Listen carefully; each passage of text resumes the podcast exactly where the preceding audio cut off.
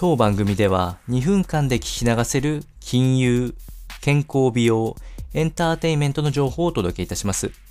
コンテンツ内容の活用方法や質問をしてみたい方は月額サブスクリプションモデルのオンラインミーティングをご用意してありますので概要欄よりご確認ください。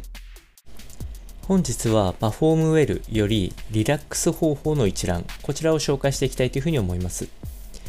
リラックスすることで得られるメリットや効果を概要のように紹介していきまして、各種リラックスする方法があるんですけれども、こちらのメリットを解説していきたいというふうに思います。まず、リラックスする時間を取るということは、心身ともに好影響を与えるという状況があります。まずは身体面でいきますと、自律神経の乱れを整えることによって、胃腸炎や頭痛等の対策になることが挙げられますし、精神面で言えば不安やイライラなどの不安定な状況を避けることができて、えー、よりメリットを享受できるということが挙げられます。で、実際にどういう方法があるかというと、今回おすすめで持ってきているのが、サントリーさんが記載している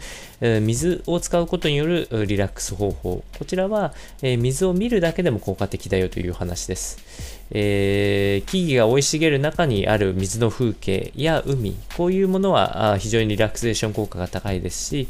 え水に関しては流れる音を聞くだけでもリラックス効果があるというふうに言われております。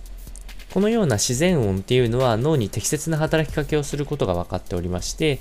えー、安静な心拍、脈拍に近づくことで、えー、非常に心を落ち着けることができるメリットがあります。